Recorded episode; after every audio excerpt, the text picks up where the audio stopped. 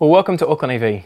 My name's Rowan. I'm one of the pastors here at EV, and I so appreciate you letting us into your lounge room, into your bubble, uh, wherever you are. We're living through a moment that will be written about in the history books for centuries to come. Documentaries will retell the story of 2020, the time that the world shut down, and you'll be telling your grandkids about what it was like to live through and what happened as a result. Well, as we sit here today in the midst of this global pandemic, it's so easy to be overwhelmed by the weight of it all. Our freedom restricted, our health at risk, our finances insecure, our future uncertain. It's easy to dwell on the weight of all that's happening and all that's to come and be consumed by it all.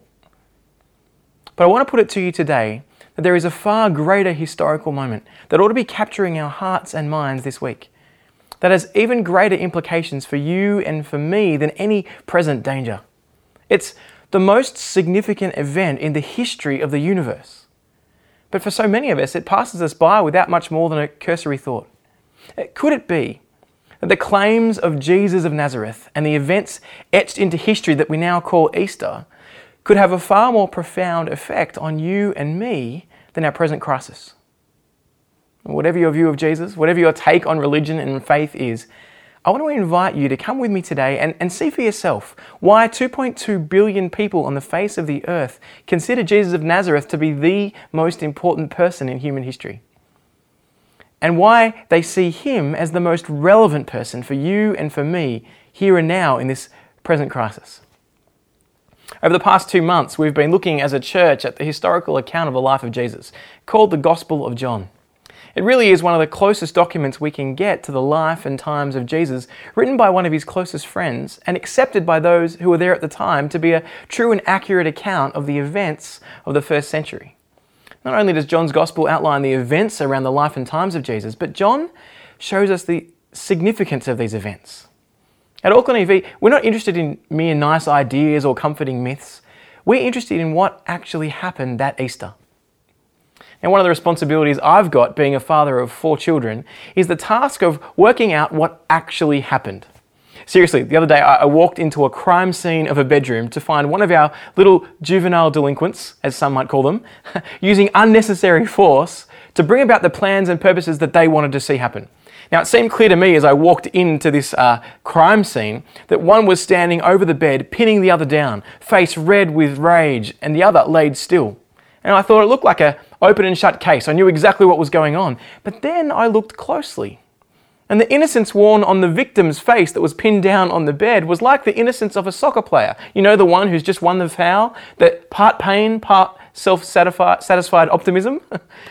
it wasn't until I ran a three part interview process that the truth came out. The clear cut crime I'd walked into was merely a wrong issue. It was merely not just wrong, but it was clearly provoked by someone else. Other crimes against humanity had been going on undetected for hours in that bedroom, and I'd walked in to see that. Yes, he responded wrongly, but it was provoked. What's the moral of this story? Events are often not what they first seem. So come with me and take another look at the events of the cross as told by John, one of Jesus' closest friends. At first glance, the crucifixion of Jesus seems like a tragic event. A man who seems to be a model of morality comes head to head with religious power and politics, and tragically he dies. That's what it seems like.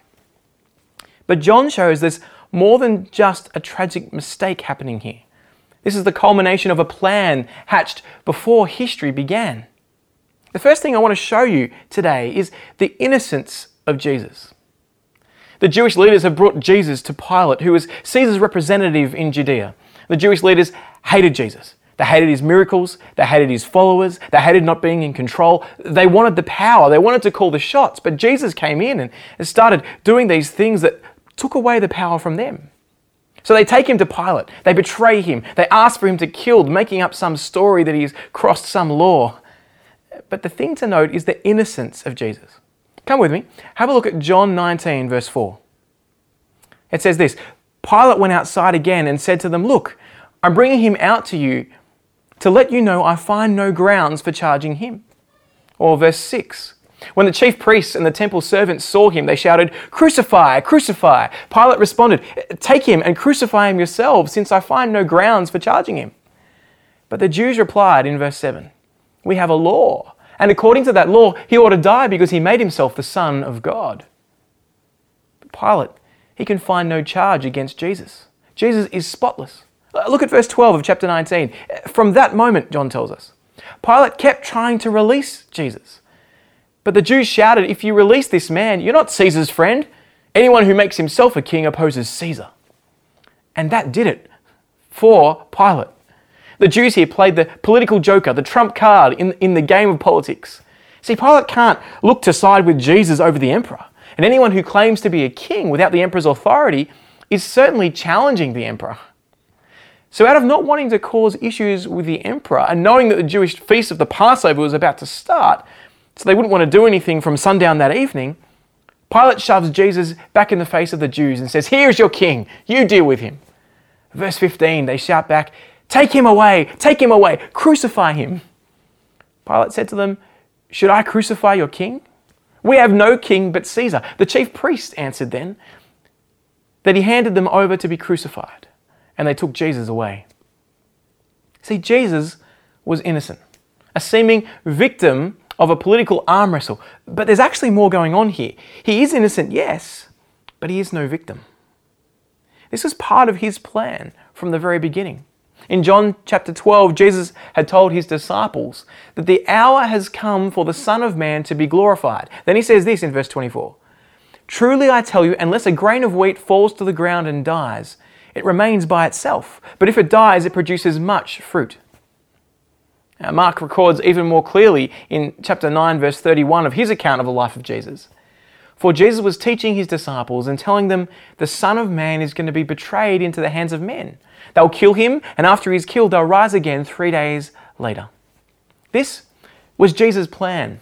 And understand why, you need to understand the context of what's called the Passover. The context of the Passover. These events are all happening on the evening of what's called the Passover. Now, the Passover was a yearly event that the Jews celebrated, remembering what happened as God took them out of Egypt in the 13th century BC. And to investigate this properly, to understand Jesus' death, you've got to understand this Passover. God's people had been slaves back then, 1300 BC, by the Egyptians under harsh slavery for about 400 years when they called out to God to save them, to bring about His promises, to make them into a special people that was His own. So God brought His judgment on the Egyptians. There were all sorts of plagues water turned into blood, boils on their skin, frogs, locusts, gnats, flies, darkness, all sorts of things happened, the death of livestock. God was showing Egypt who the real superpower was. And He was punishing them for not treating Him as the true and living God. Then, in the final plague, God brought the death of every firstborn male in every house. It was horrific. People were weeping and wailing because of the death that went on. And the only way to escape that judgment was to do what God had told Moses in the first lockdown that the Bible ever records. They had to stay in the house and they had to do something with the blood of an animal. Come with me to Exodus chapter 12, verse 5. It says this you must have an unblemished animal, a year old male, and you must take it from either the sheep or the goats. You are to keep it until the 14th day of the month. Then the whole assembly of the community of Israel will slaughter the animals at twilight. And from verse 22 Take a cluster of hyssop, dip it in the blood that is in the basin, and brush the lintel, the, door, the two doorposts, with some of the blood in the basin. None of you may go out the door of his house until morning. And when the Lord passes through to strike Egypt, and sees blood on the lintel and the two doorposts, he will pass over the door and not let the destroyer enter your houses to strike you. There they were. None of them could go out of the house till morning in lockdown. Why? Because it wasn't just Egypt that deserved God's judgment. This festival of the Passover helped Israel remember that we all deserve God's judgment. You notice, if the blood of a lamb had not been smeared on the doorposts, or if the people to walk outside their house, they were dead. So there's a problem here, not just with the Egyptians, but with the Israelites as well, and, and every other human being like you and me. When God's judgment comes, none of us can stand. No one can be unaffected before Him. Now, to you and me today, I've got to admit, that just sounds weird, doesn't it? We naturally think we're not that bad a person. I'm pretty good. I try and do good things.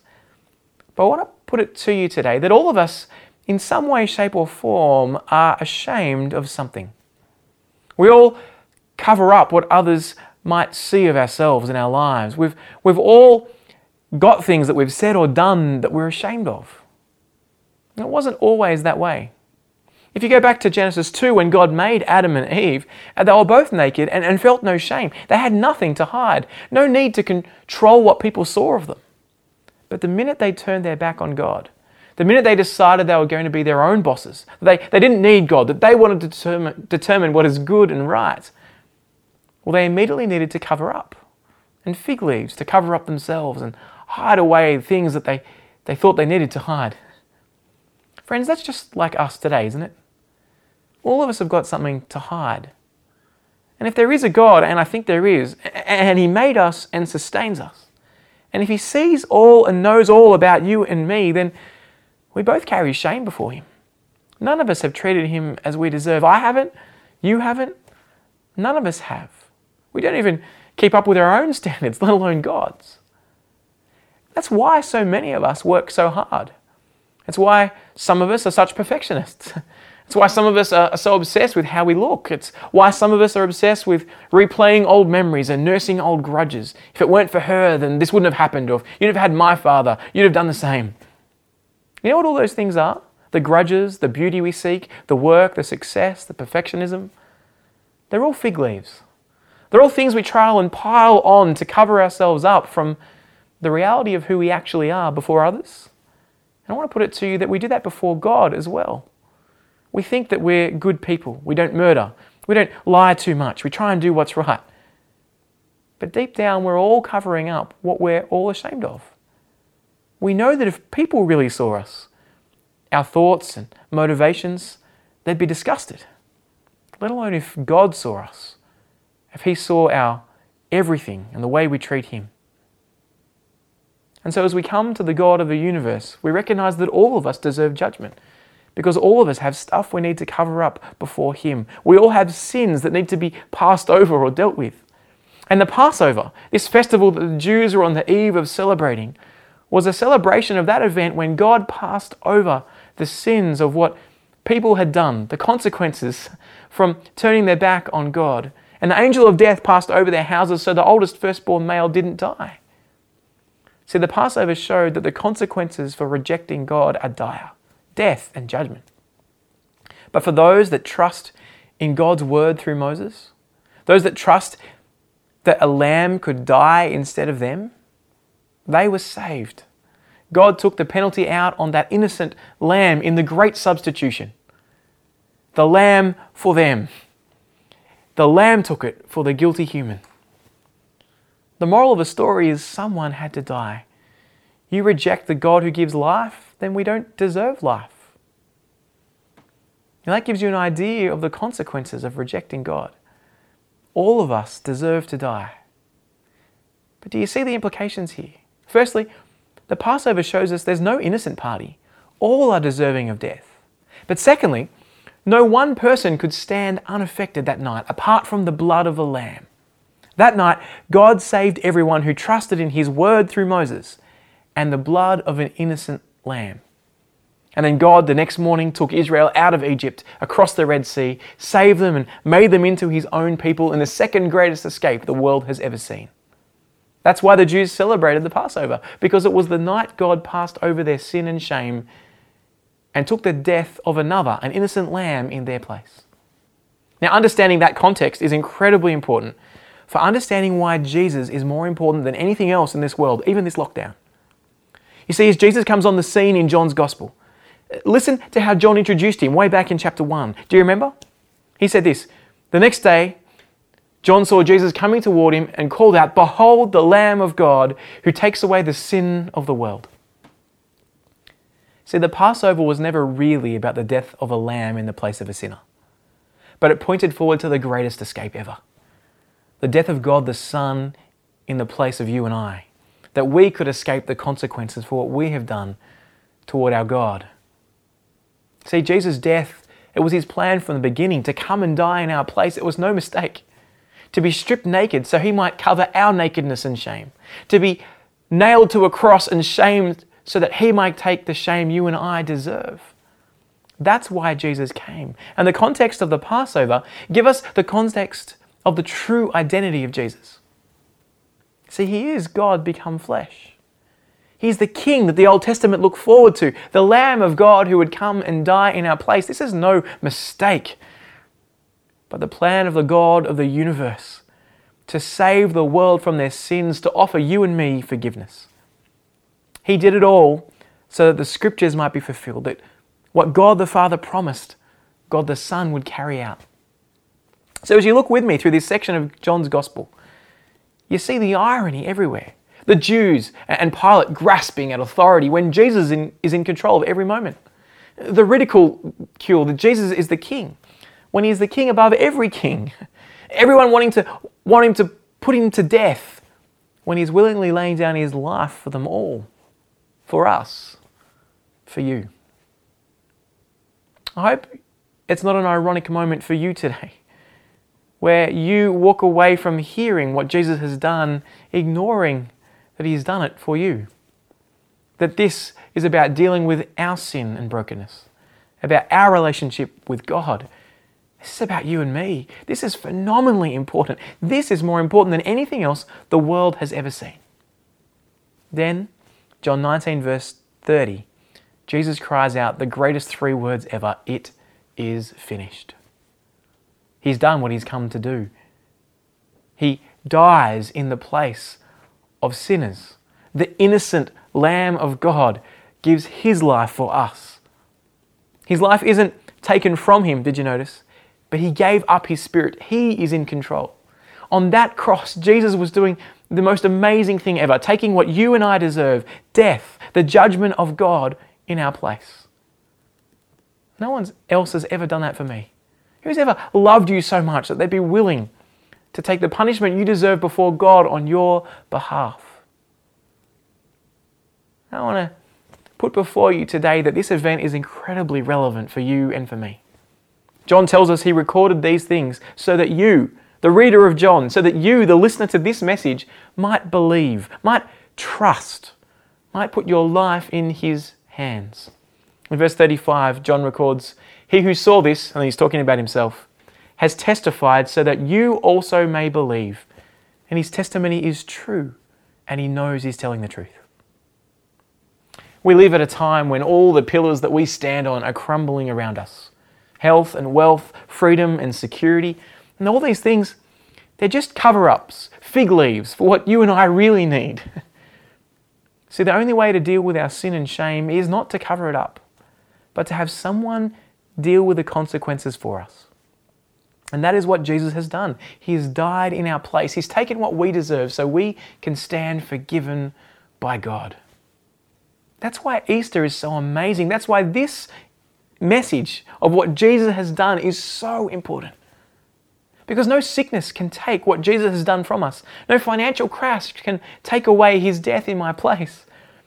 The person who trusts in Jesus' death in their place, who trusts that he is their king, and he's the king over everything. The person who trusts that he's coming back again and puts their life in his hands has nothing to hide.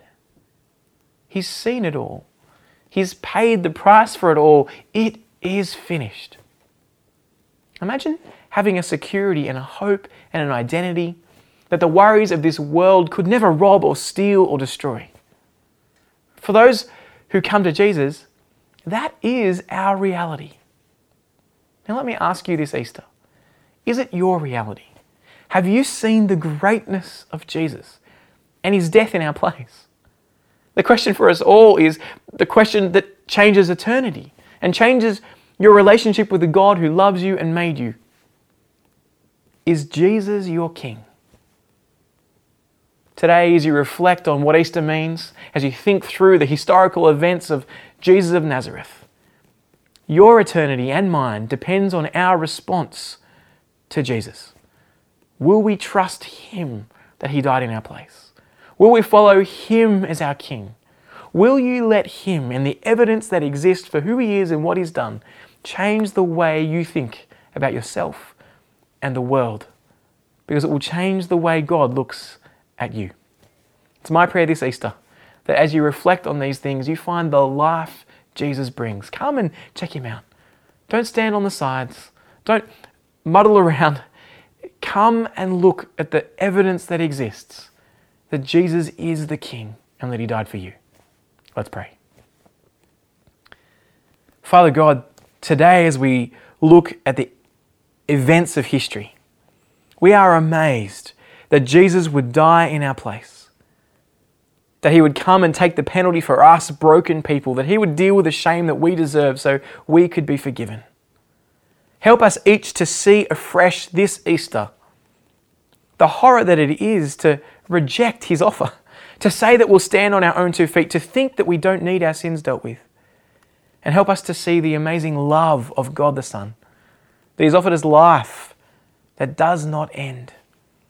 We pray this Easter you'd fix our eyes on Jesus afresh and captivate us by Him to see that He is the most important event in human history, that we might live for the true King.